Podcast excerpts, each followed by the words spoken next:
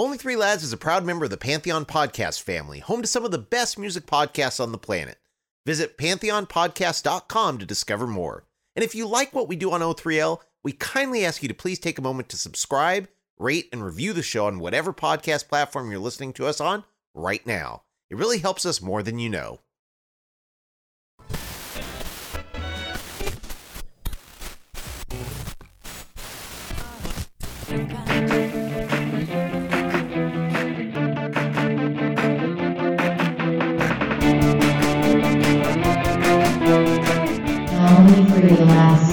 Episode twenty-two, Top five Final Albums. Welcome to episode twenty-two of the Only Three Lads podcast, where we take a look at the golden age of alternative music from nineteen seventy-four to nineteen ninety-nine. I'm Uncle Greg. We have the P H D of music, Brett Vargo, and we have Ambassador Bueno, all here Hello. Once again this week for you. What's going on, guys? Hey, guys. Long time no talk. It's been a while, like a it week. Has. Now, yes. We're counting down this week the top five final albums of the Only Three Lads era.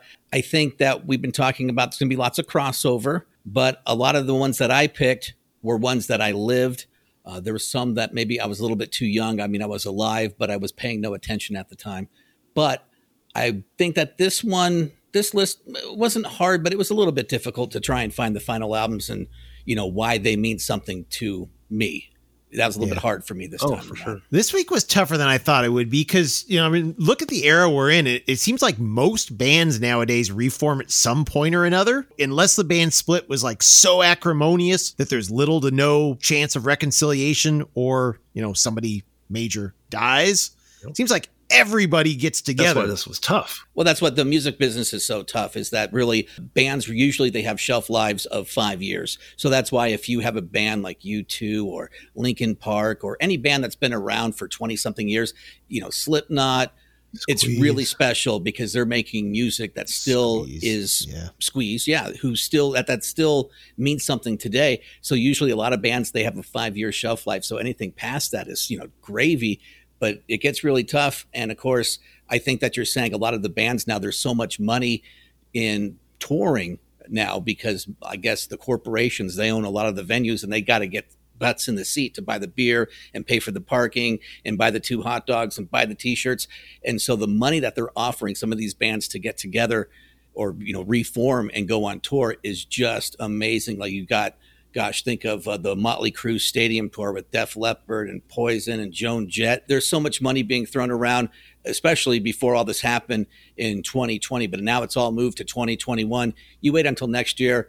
Once we get this vaccine or whatever we need to do, a treatment for covid nineteen, you're going to see a lot of music and a lot of shows out there. And hopefully they're going to get probably more affordable because there's going to be so much competition to get your concert going dollar. Mm-hmm. I was reading somewhere that they were actually saying that uh, the properties of marijuana can actually kill covid nineteen from the body because it actually blocks covid nineteen from entering the body. Hmm. And there's two people, I can't remember if it was in Switzerland or or Sweden, but uh, they are actually cultivists of cannabis and they actually have found a cure for it that way to block it from entering your body. So, so Bueno, what you're saying is buy stock in Doritos and Coca-Cola right now, right? Mm-hmm. Wow. Sounds like a good idea. This message brought to you by Only Three Lads and the Marijuana Growers Association of America.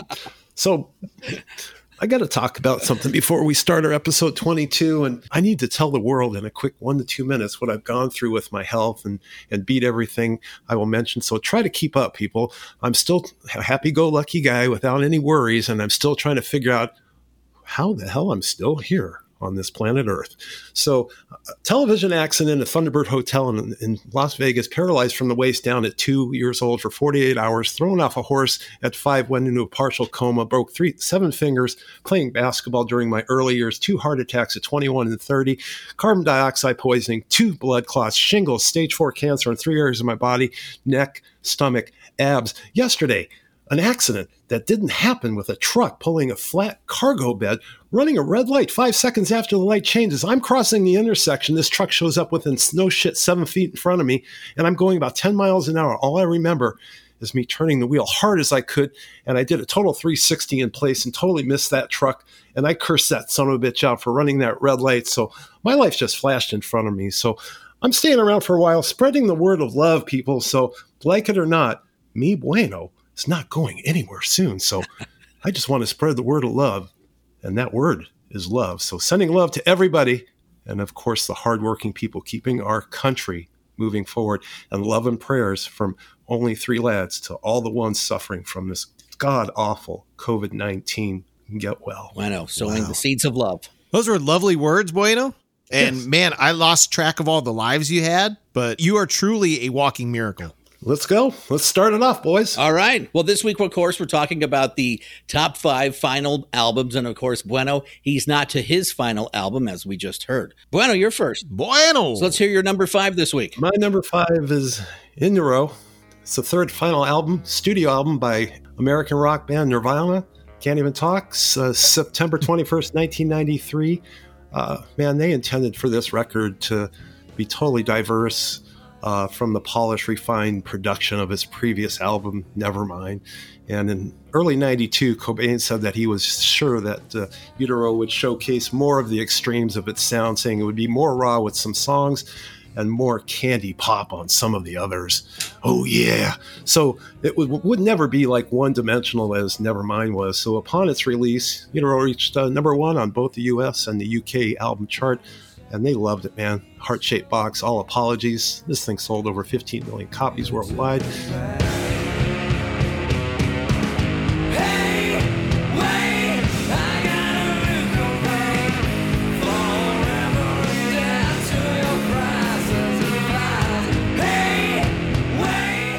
Several of the songs had been written years prior to the recording. Some of them dated back to nineteen ninety.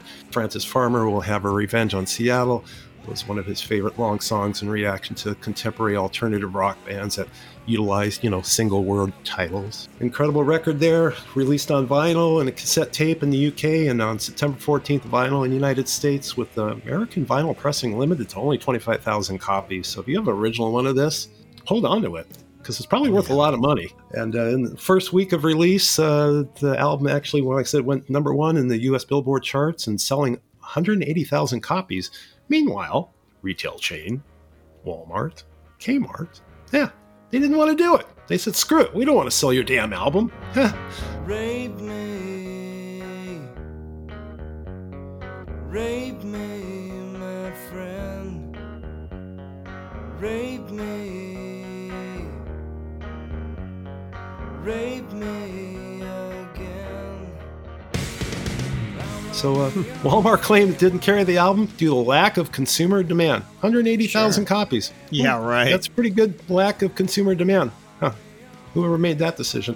While Kmart representative explained that album just didn't fit their merchandise mix. Three singles, heart-shaped box, all apologies, penny royalty. You guys know this record. It's going to be yeah. a crossover. And that's my number five. Top final albums. Nirvana. In Utero. Obviously a good one. And I think it was the album art that scared them away. And then, of course, the song Rape Me when P- that came Let's out. The title. That oh, that yeah. was, you know, Rape Me, which is a great song. Love that song. But I do know that a lot of people were like, oh, my God, I can't believe that they would say that to take advantage toward women and blah, blah, blah. It had nothing to do about that. But, you know. We're not going to let facts get in the way of outrage. Yeah, but they sold one hundred eighty thousand. Oh, I know. But what, it, you know, but uh, I just think a lot of people were scared off by that. But what a brilliant mm-hmm. album. Yes, and Great I think album. There probably will be a crossover with that one. I'm pretty sure. All right. Mm-hmm. Brett, you're up. All right, I'm up. I stiffed Husker Du during our eighties punk episode, and I will not do it again. My number five pick is the Huskers' January nineteen eighty-seven farewell, Warehouse Songs and Stories. Like nineteen eighty-four's Zen Arcade, it's a messy, sprawling double album, but the three albums and amazingly only two and a half years in between the two albums made a world of difference. I love Zen Arcade and acknowledge that it's one of the masterpieces of the eighties, but I think my personal preference may controversially be Warehouse. Once again, it comes down to my ultimate love of pop music. While Warehouse still rocks hard, it won't be confused for a hardcore album and peels back the noise to reveal the melodies that are front and center here.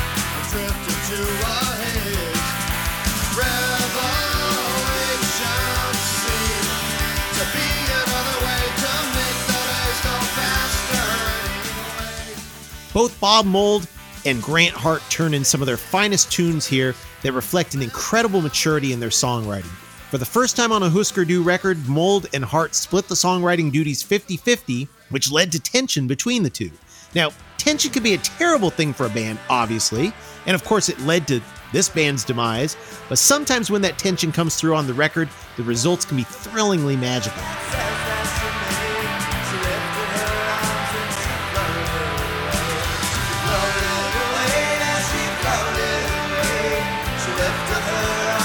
I think there's a concept here in this record, as the title hints, but unlike Zen Arcade, I can't really tell what it is. To me, it just sounds like a very strong collection of what could affectionately be dubbed college rock. Well, could you be the one they talk about? Well, hiding inside behind another door. Well, is it all the happiness you want? Is wanting a feeling matter anymore? It doesn't mean that. Yeah, like most double albums, some may quibble that it would make a stronger single record, but I don't care. I like it just the way it is. And it's my number five final album, Husker Du's Warehouse Songs and Stories. Yeah, I wouldn't change it for nothing. Would not change it for nothing. Nothing. Great nothing. Pick. Yes. Thanks, Uncle Greg. Well, I'm going to kick off my list of my top final albums with Rage Against the Machine and their nineteen ninety-nine album, The Battle of Los Angeles. It was their last full-length studio album of original material by the band before they broke up in two thousand. And you really don't have to agree with the band's political views to appreciate their bravery and their honesty to express what they believe.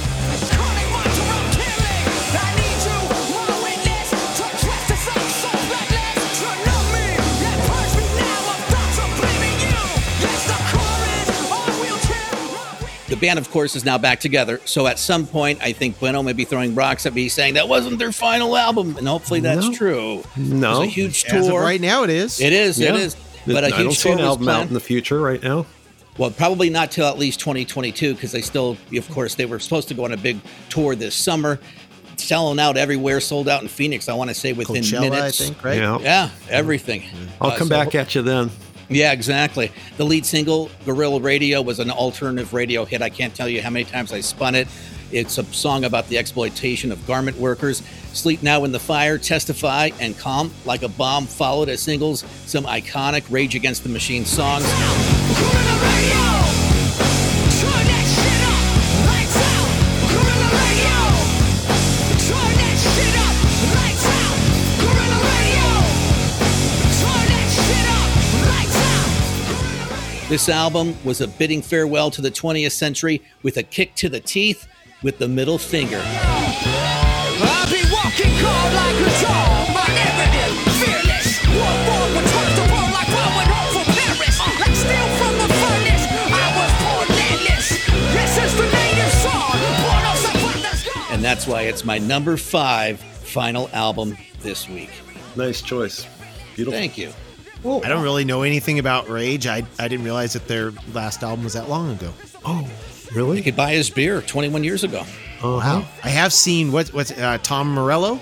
Yep. Yes. I've seen him play with Bruce Springsteen. He's a fabulous guitarist. He's incredible. Everything he does. Yep. Cool. Yeah. I like I like listening to his show on Sirius. Pretty cool. Yeah, he's very astute. He went to Harvard and got in, uh, a degree in political science. He's not some. You know, wow. some dumb guitarist. Yeah. He's definitely, he's he's a baller, man. And he's great at a lot of things. Guitar is just one of them. And songs and Rage Against the Machine. Awesome. Wow. All right, we're at number four. Bueno. Number four. All right, so uh, let's get Naked. It's the eighth and final studio album. Possibly Speak another. For yourself. I'm sorry, probably another crossover. Uh, American rock band, The Talking Heads. Released on March fifteenth, nineteen eighty-eight by Sire Records. And, you know, the band dissolved shortly after the album's release, but they didn't tell anybody. until like three years later. So uh, yeah. wanting to try something different after their use of uh, regional American music and pop song format from their previous two records, Little Creatures and True Stories, they decided to take their stuff to Paris with a group of international musicians. You know, prior to leaving for France, the band recorded about forty improv tracks that would serve as a foundation for the sessions in Paris. So along with, uh, oh my gosh, again, Steve Lillywhite, man, that guy's all over everywhere. Jeez. It seems like he's like on every one of our podcasts, isn't he? No. Get out of here, Steve Lillywhite. Gosh, you keep showing up everywhere. No, we're just kidding. We love you. Yeah, we love you, man. Are you kidding me? Blind, blind, blind, blind, blind, blind, blind, blind, blind, blind, blind. So, uh, you know, Paris, he said, is a wonderful place, but uh, drummer uh, Chris Frantz said, uh, we're really embracing world culture fully in the interest of freedom for the musicians. It was decided that lyrics and melodies would be left until later, and the lyrics were not overdubbed until the band returned to New York. Many of Burns' uh, lyrics were sung along with the pre-recorded tracks he found somewhere that he felt worked. How weird is that? Here we stand, looking at a man.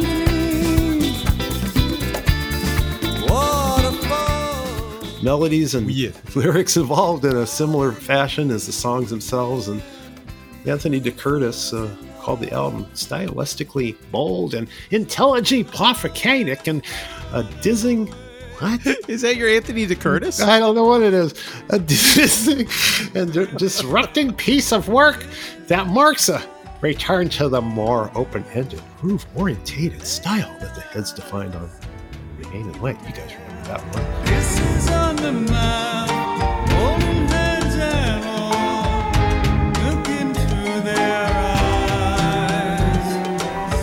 Two singles, Blind and Nothing But Flowers. That's all. That's my number four. Top five best vinyl albums. Talking Heads, Naked. Good pick. Thank you for that stirring Anthony De Curtis impersonation. I don't even know what he sounds like, so... Great choice. That didn't even hit my radar. Are you serious? Amazingly. I am so serious. I know it hit somebody else's radar. It hit my radar. I'll say that. I know. We'll okay. see if I picked it. Hmm. All right. Well, my number four album that did hit my radar is an album that I actually didn't hear in its entirety you until think? last year. Siouxsie and the Banshees' eleventh and final album, The Rapture, ah. released, at least in the U S, on Valentine's Day, nineteen ninety-five. And quite appropriately, based on that release date, it's a lovely record. That I'm to blame, tearing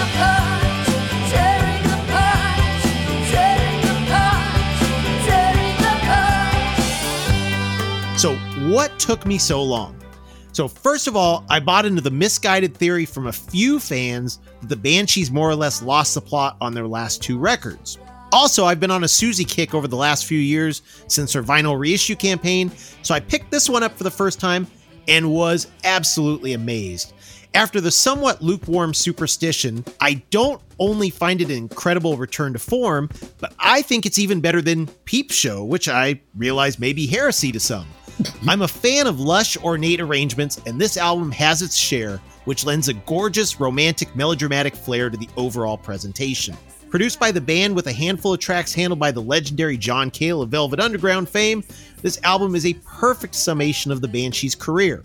Side one of the vinyl version is the ideal representation of the sublime goth pop that they were so capable of. Oh Baby, Tearing Apart, Stargazer, and Fall From Grace in succession is a tremendous way to start the album.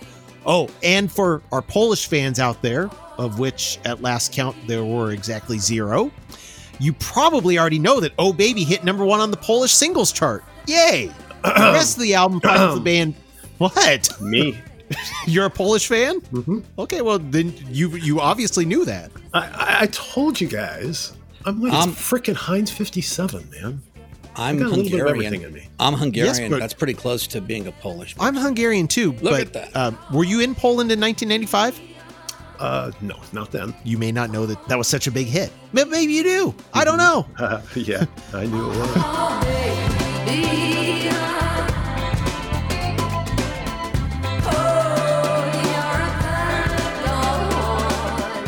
All right, the rest of the album finds the band balancing their pop side with darker, more experimental material and contains some career highlights, including Falling Down, Sick Child, and the mesmerizing eleven and a half minute title track.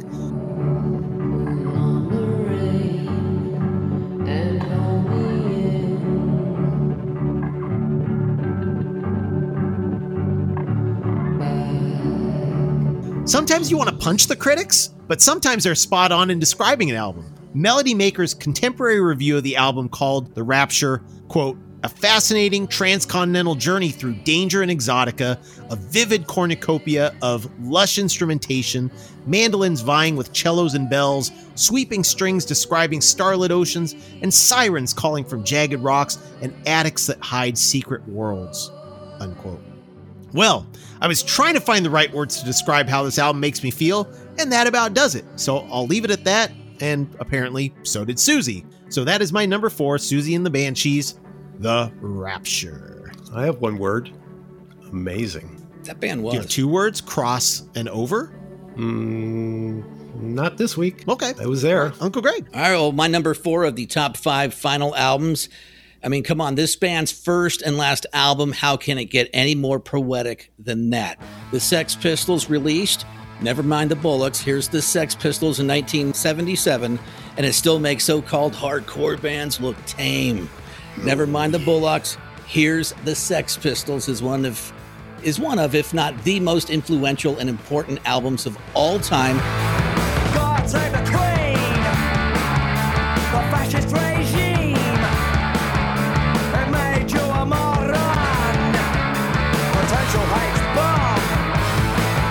Parents in authority hated them, making the kids love them even more. And when you're in a band and getting banned from playing in parts of countries, you're winning. And it, they made them dangerous. They didn't care. Anarchy in the U K, God Save the Queen, Pretty Vacant, Holidays in the Sun. So please, parents, teach your children well and make sure they know this band and this album. Never Mind the Bollocks changed everything overnight.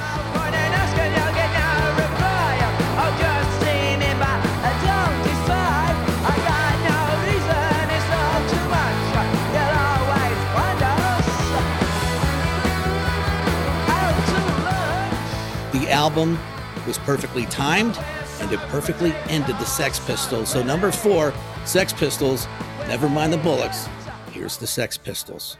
Yeah, but you influenced Pistols. Pistols. But you you actually teach your children. That's a C S N Y you just pulled in there, right? Maybe in there. Yeah. yeah. Which the Sex Pistols would have done an amazing cover of. Mm-hmm. I know. Teach your children well. So I we're just going to have to go straight into my number three because it's a crossover. And Uncle Greg, would you quit what? crossing over with me? This is well, the Sex Pistols. But, Never Mind the Bollocks. Right. But, Here's the Sex Pistols, and this is the only wait, studio album. We got to yeah. take a break. We got to take a break real quick. We got bills to pay here on the Only Three Lads podcast. Don't forget, if you have a top five list of your final albums, make sure and go to our Facebook page. Make sure and like us and hit the notifications. All of our episodes come out on Tuesday morning, so make sure and get there and stick around. We'll be here with the crossover number three with Bueno after this. Was I not supposed to do that right then? If your idea of a hot day to sweet talking Suri in the bathtub, no thanks, I'll pass, pervert. You need a serious classic alternative infusion. Only Three Lads. Bueller. Bueller. Welcome back to the Only Three Lads podcast. We take a look at the golden age of alternative music, nineteen seventy-four to nineteen ninety-nine. Don't forget, you can get us anywhere. Podbean, Spotify, Stitcher, TuneIn, Spreaker, Apple Podcast, and the iHeartRadio app. And if you are one of those Android people, we have an app for you where you can just download it and you'll get all the episodes. One of you Android people. Yeah, just yeah. pick your phone up, look at it, and scream, Only Three Lads. Oh, nice. And if you're a paranoid Android. yeah. This week we're counting down the top five final albums, and apparently Bueno says we have another crossover going on right now. So yeah, you here. keep looking at my yeah. stuff here on my computer or something.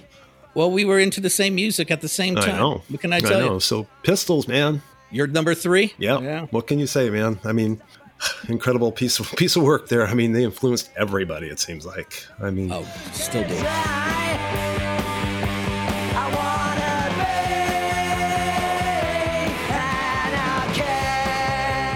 Johnny's sneering delivery, half singing, often, you know, game-changing stuff that that guy did. I mean, like I said, I want to interview him.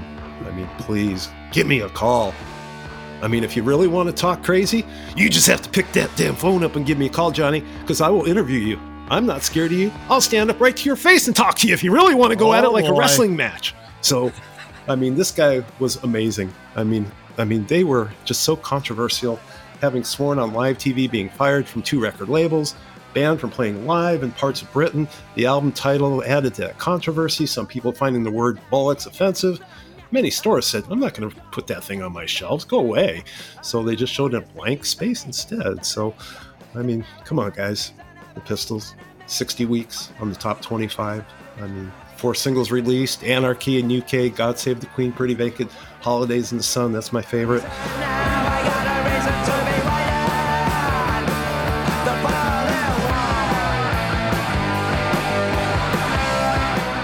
nineteen eighty-five, N M E writers voted Nevermind the Bollocks thirteenth greatest album of all time.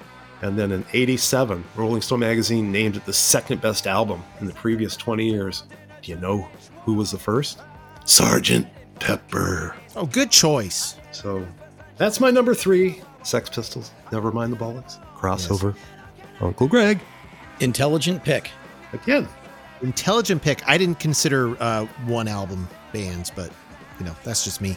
And of course, here in America, where bollocks really doesn't mean Exists. anything, yeah. I think we all just assumed it was a uh, thinly veiled tribute to actor Jim J. Bullock from Too Close for Comfort fame. Yeah. Obviously. Yeah. yeah. Could be. My number three.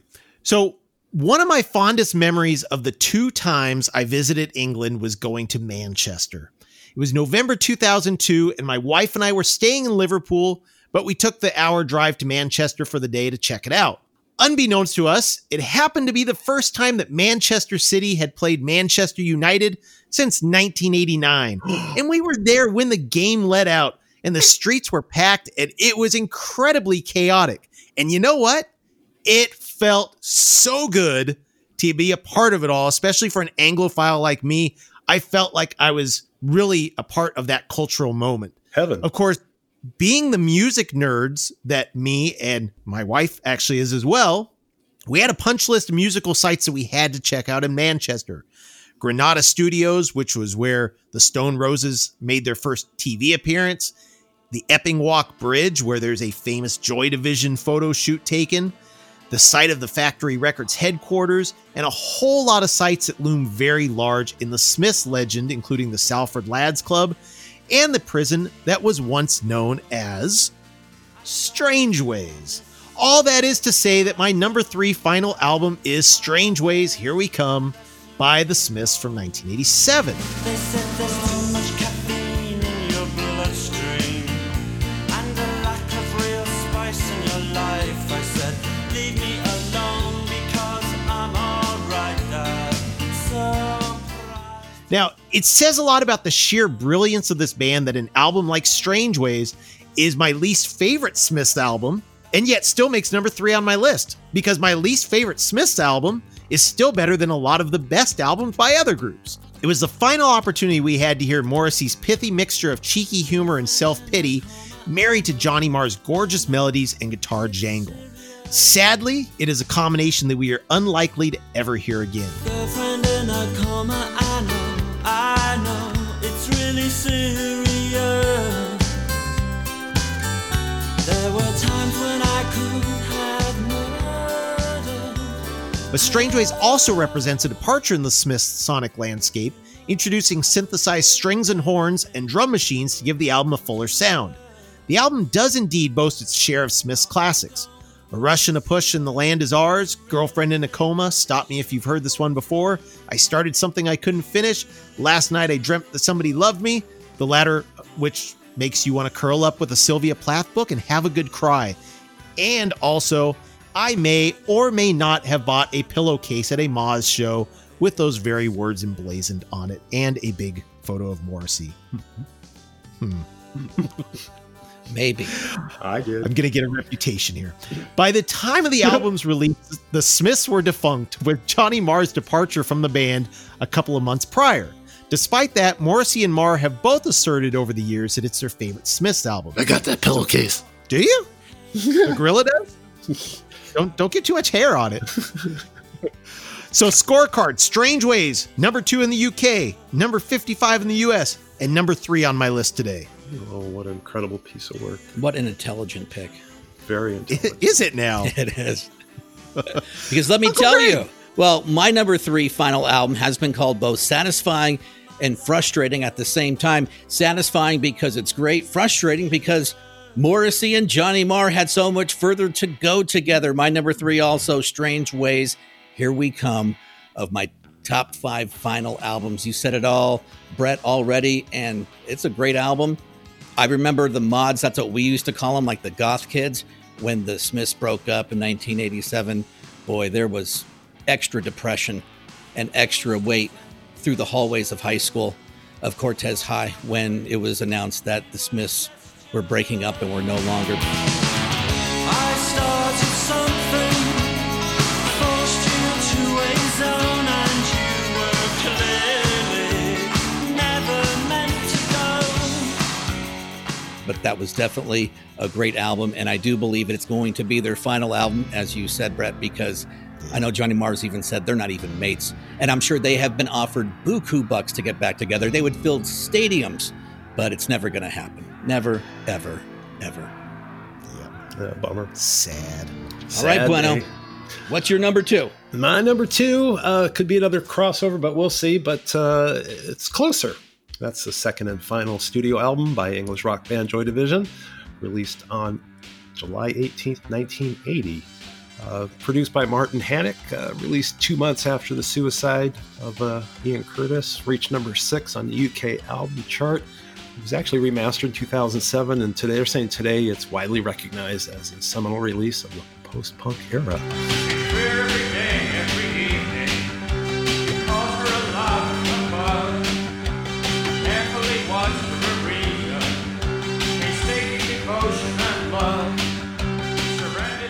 We all know uh, the non-album single Level Tear Us Apart. Uh, great piece of work here. Even George Michael even said it was the one of the most incredible records he ever listened to. And uh,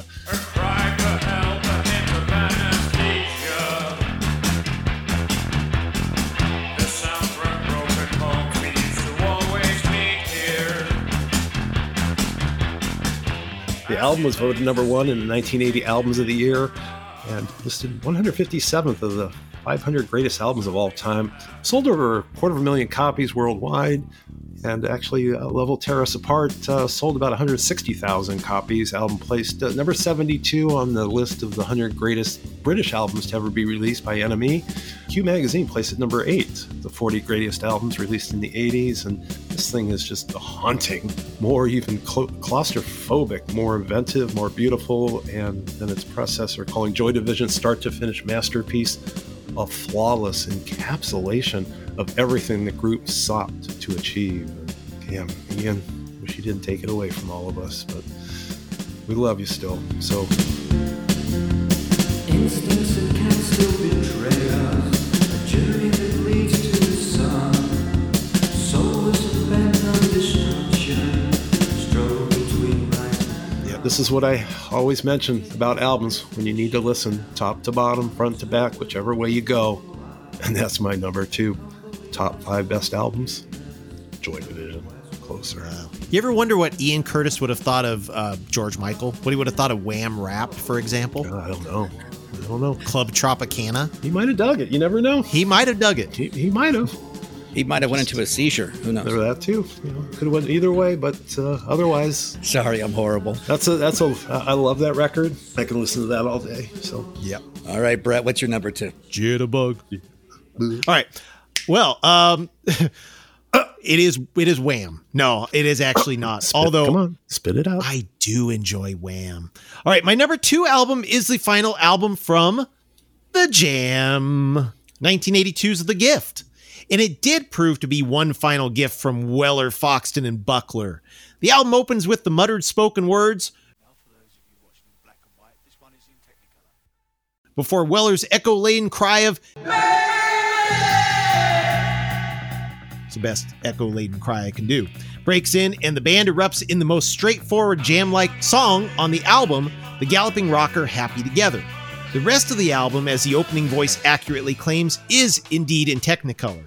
The Gift is the most varied album in the Jam's career, with a pair of Weller's most heartfelt mature ballads, Ghost and Carnation, vying with the charged funk of Precious and Circus, the calypso of The Planner's Dream Goes Wrong, and the northern soul grooves of Transglobal Express, the title track, and Town Called Malice.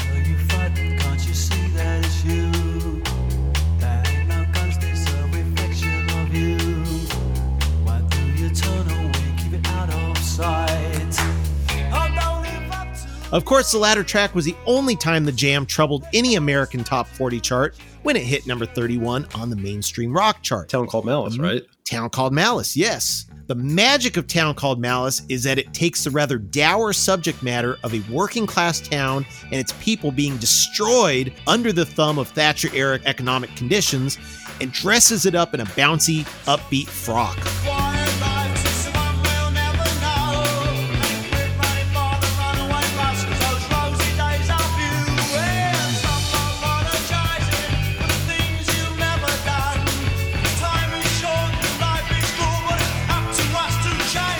Needless to say, both album and single fared much better on the band's home turf, where they were superstars, both easily hitting number one. All of the album's diversity somewhat blurs the line of the last Jam recordings and the earliest Style Council recordings in scope and intent, but The Gift is unmistakably the Jam in that you have Bruce Foxton's prominent bass and harmonies and Rick Buckler's propulsive drumming.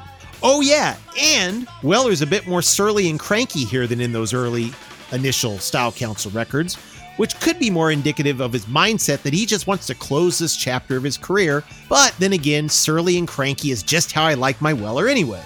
If there's one minor complaint about the album, just one teensy-weensy complaint, it's that the Jam had so many incredible B-sides, non-album singles, and outtakes around this time that they could have swapped out a couple of the lesser numbers and lifted it up to one of the best albums of the eighties. As is, I love just about everything the Jam put out. I will gladly unwrap this gift time and time again. And that is my number two final album, Swan Song, The Gift by the Jam. That's an incredible gift that they left us. It sure is. And I was thinking, when will the Jam make this list? And there it was. Yep.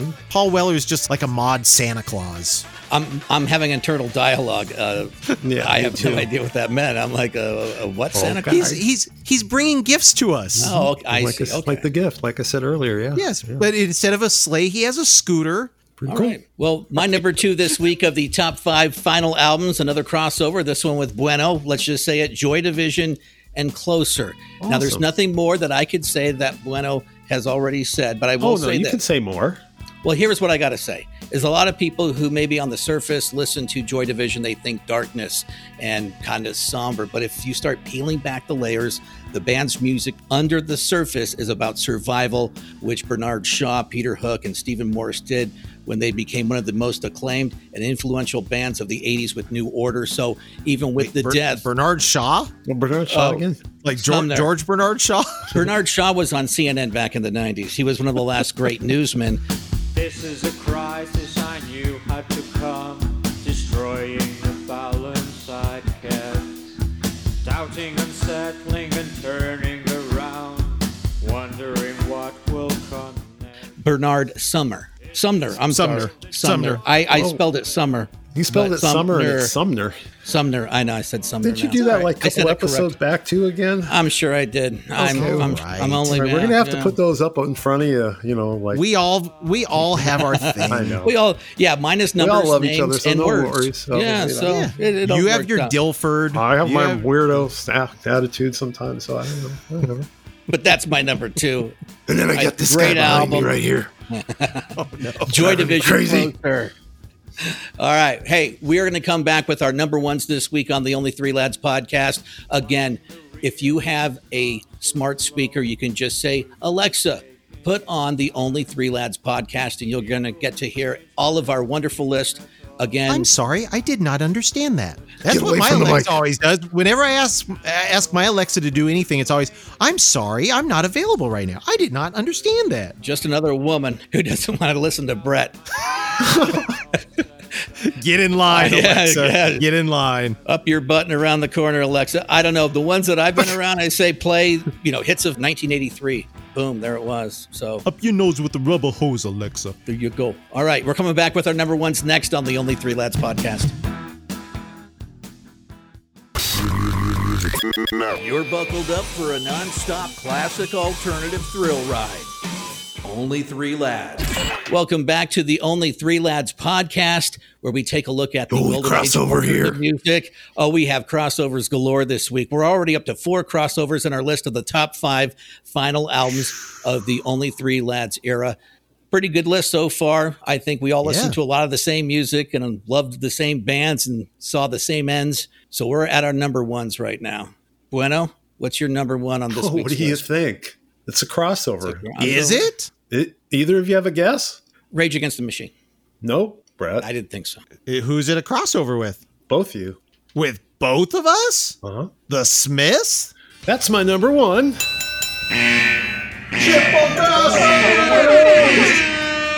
Strangeways Here We wow. Come is the fourth and final incredible album by the Smiths. number, only reached number two. What the hell is that? What was all that about? Staying in the chart for seventeen weeks.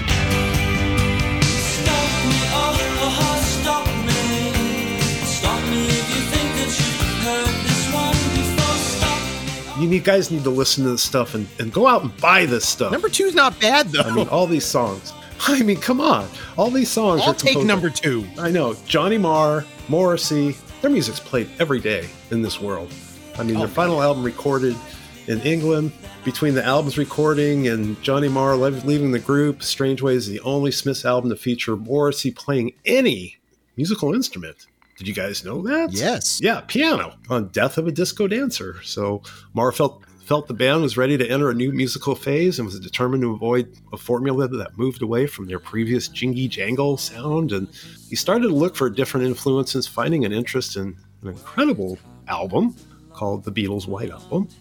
And uh, Marr uh, stated that he intended Strangeways to be a homage to his records by the uh, Walker Brothers, and he wanted to put some saxophone in there and string arrangements, keyboards, drum machine additions. And uh, these guys used to just record all night long, go crazy, and then they would start drinking. And it was always after Morrissey had gone to bed. Uh, he was really not a big drinker. He'd be out just finishing up on overdubs, getting just hammered. And these two said this was their album's best. And, you know, they don't, they said they don't say that often, at the same time in our sleep, but in different beds. This album rose to number two on the U K album charts and four singles. And harmony. Love, peace, and harmony. Girlfriend in a Coma. I started something I couldn't finish. Last night I dreamed that somebody loved me. Somebody... Stop me if you think I've heard this one before. And the final two songs were recorded in May of nineteen eighty-seven, provided B-sides for the album's lead single, Girlfriend in a Coma, that were to be the last Smiths recordings ever together. And uh, that's my number one, a triple crossover with my lads here in the Smiths' Strangeways. Here we come. I'm sorry, we're going to have to stop you. We have heard this one before. We've heard it three times now. All right, and I love every stop. time. Stop it now. But this was the first three-way... But- crossover. No. No, no. Second. It is not. It is the second, because we had Bowie on our correct. top our top artist. Oh. Bowie. seventy-four to seventy-nine. That's correct. Yes. Okay. Correct. All right. So we did it again. Yep. We did it again. Oops. We Oops. did it again. Did it again. Speaking of crossover. Again? This is not a crossover. I didn't think so. But we were speaking of it. So for number one, I'm going to go all the way back to the beginning of the oh three L period for an album released on September sixteenth, nineteen seventy-four, which was in fact ten days after I was born. I was a mere babe. This is the fourth and final album by arguably the best American pop band of the early seventies, and it is Starting Over by Raspberries.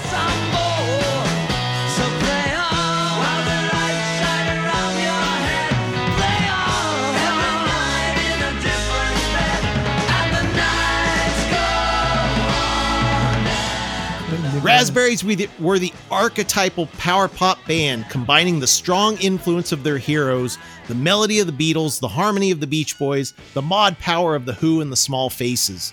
The band wasn't taken all that seriously during their time, often lumped in with teeny bopper bubblegum bands, thanks to their matching white suits, relatively clean bouffant hairdos, and record company-sponsored contests like the one to win a custom Raspberries Rolls Wagon, which was a V W customized to look like a mini Rolls Royce, just for voting for the foxiest raspberry. Yes, the foxiest raspberry. They played at Disneyland. Do you know that? I do know that. I saw them. No, you did not. I did. I saw them what? and the Association at Disneyland, oh, dude. Man. Oh, yeah.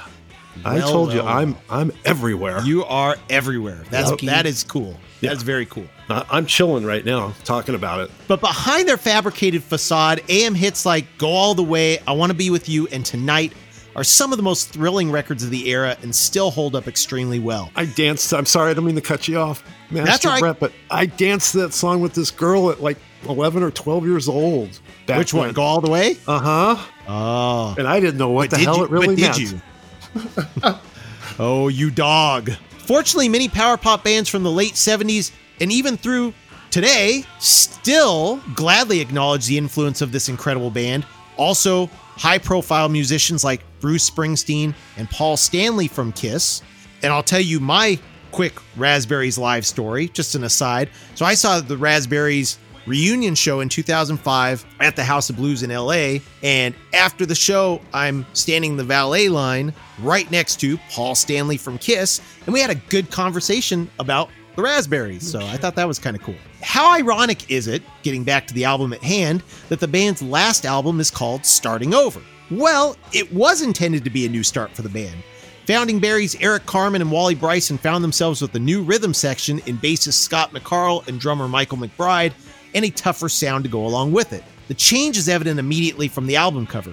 In sepia-toned portraits of the band, they look moody, weary, long-haired, and possibly a little stoned. Whether they knew it at the time or not, the album cover said Starting Over, but it might as well have said, nah, we're done. But the music contained within is so vibrant and does indeed represent an intention to start over. The new rhythm section lends more Who-styled muscle to the songs, to wit the song I Don't Know What I Want was slotted in very nicely on Who's Next.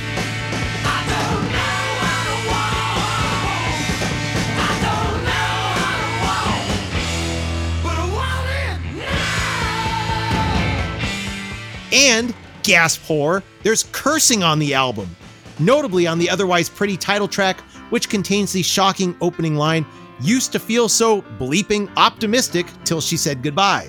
But it is the Raspberries after all, and every track is shaped and sanded into an impeccably produced pop song.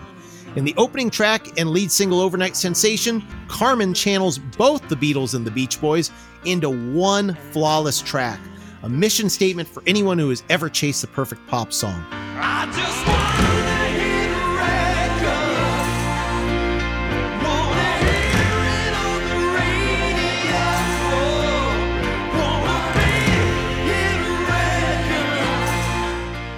And newcomer Scott McCarl proves that he can easily keep up with Carmen and Bryson, contributing some of the album's finest songs in Play On and Rose-Colored Glasses.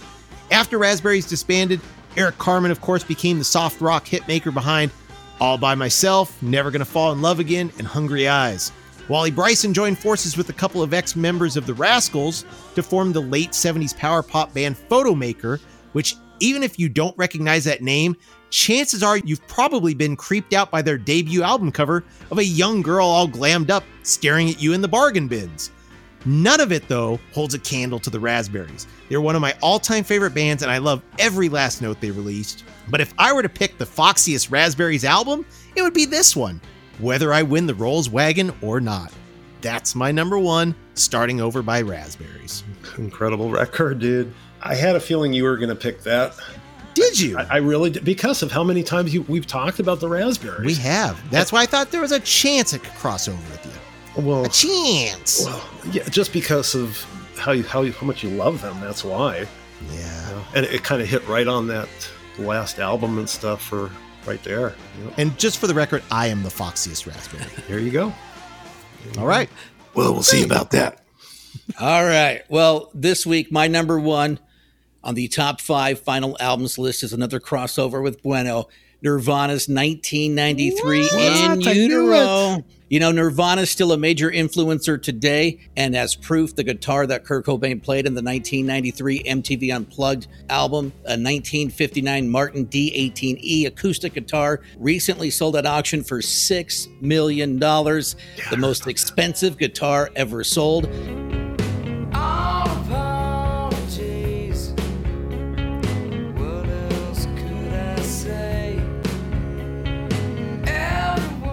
And with this last album from Nirvana, In Utero, it was only a failure when it comes to this.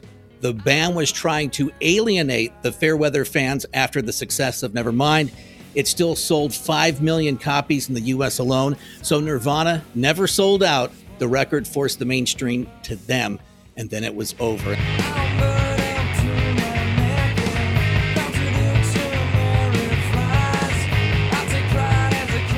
And that's why they land at number one on my top five final albums, Nirvana, In Utero. Crossover. What the heck is up with this crossover? I, how many did I say at the beginning? I thought I said I, four. I think, we and had, that's what we had, four.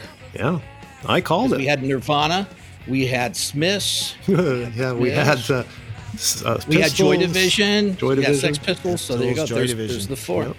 Wow. Yep. Right. There needs to be more final albums. No, they're not. No. Whoa, whoa, whoa. Stop. That's not. Because a lot of times it was tragedy. I don't want tragedy. Yeah. You know? And well, if people are still making good music, I don't care if you're ninety-three yep. or three. I'll listen if it's good. Yep. And if it's art, I want art. Not, yep. you know, ooh, baby, like the, the you know, dancing the little crappy. Ooh, ooh baby, girl, baby, girl, I love you. Ooh, ooh, ooh, ooh, ooh, ooh. I'll take anything yeah. by anybody that's incredible, like McCartney and Ringo and... Whoever wants to put some old music out. I mean, I don't really care. New, old music. We need some great love out there right now. So my number Wait five up. is Nirvana In Utero, crossover with Uncle Greg. Number four, Talking Heads, Naked. Number three, Sex Pistols, Never Mind the Bollocks, crossover. Number two, Joy Division, Closer. And my number one is The Smiths, triple crossover. Strangeways, Here We Come. All right, my top five. Number five is Husker Du, Nevermind Jim J. Bullock. Oh, no, I'm sorry. It's Warehouse Stories and Songs. Oh, that guy over ninety-one X might like that one, huh? You talking about Big G? Mm-hmm, Big G. Big G. Big J. Number four, Siouxsie and the Banshees, The Rapture. Number three, The Smiths, Strangeways Here We Come, triple crossover. Number two, The Jam, The Gift. And number one, Raspberries, Starting Over. In my top five final albums, at number five, Rage Against the Machine, The Battle of Los Angeles. Number four, The Sex Pistols with Nevermind the Bollocks, Here's the Sex Pistols. Number three, Smith's Strangeways, Here We Come. Number two, Joy Division, Closer. And my number one, Nirvana, In Utero. Crossover week, big time Whew. this week. Wow. Yowza. All right, Brett, yowza, let's hit that. Yowza. Oh, yes. Let's hit that randomizer, see what we're doing next week. Shall we? All right. We got... We got We got the funk. Okay. Oh, yeah. Oh, yeah. Oh, not Yoko Ono again. You wi- Well, actually, I wish. But I can assure you, Yoko is not in the randomizer. But Uncle Greg, perhaps here. a Yoko song could slip into this. The top five synth pop songs. Oh, there we go. Oh, this is going to be a hard one. There's so many great ones. There oh are gosh. a lot of great ones. In the twenty-five-year oh. span? twenty-five-year span. Knock yourself out. Oh, God. Who, who put this stuff in a randomizer, man? Brett. Um, um, I don't know. You're doing a great job, Jim, Brett. I think it was Jim J. Bullock. Well, we could have fired Jim J. Bullock. It's going to be a hard week, but there's going to be a yeah. lot of great music. Well, again, thanks for joining us on this Only Three Lads podcast. Gentlemen, anything you have to say before we get out of here? I can tell you that this is far from our swan song. We may be covering final albums, but gosh, we got a lot of great topics to go. Oh, yeah. And stories. Oh, yeah. Oh, right. yeah. Hold on for a second. I'm going to put this damn gorilla in, in, in the cage for the next week. So hold on. Come here, you son of a bitch. Oh, come fight me. Get out of here. You're getting very aggressive with the gorilla. Bueno. The theme music is Frequency, written and performed by yours truly, Brett Vargo. Any other music in this episode is presented solely for purposes of review, examination, and news reporting. If you like what you hear, go to your record store and pick up the L P, C D, cassette, or eight-track, or stream it if you're one of those newfangled fancy pants. If we're lucky enough to still have these artists with us, go out and see some live music. For the latest updates, join the O three L community at facebook.com slash only3lads. We want to hear from you, and while you're at it, click on the Shop Now link for the coolest threads. Until next time, thanks for listening.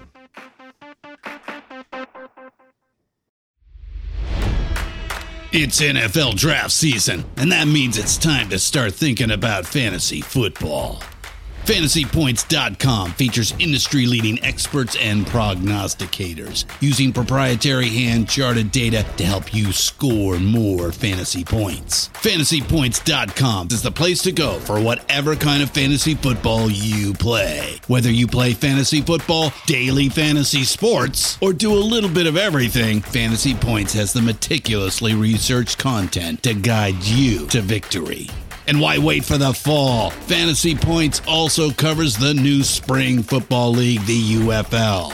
Join the guru, John Hansen, Scott Barrett, Joe Dolan, and other massive names in the fantasy football universe with an exclusive offer. Use code Pantheon for fifteen percent off any Fantasy Points package, including the all-in package, with access to every article, tool, and data nugget that Fantasy Points has to offer.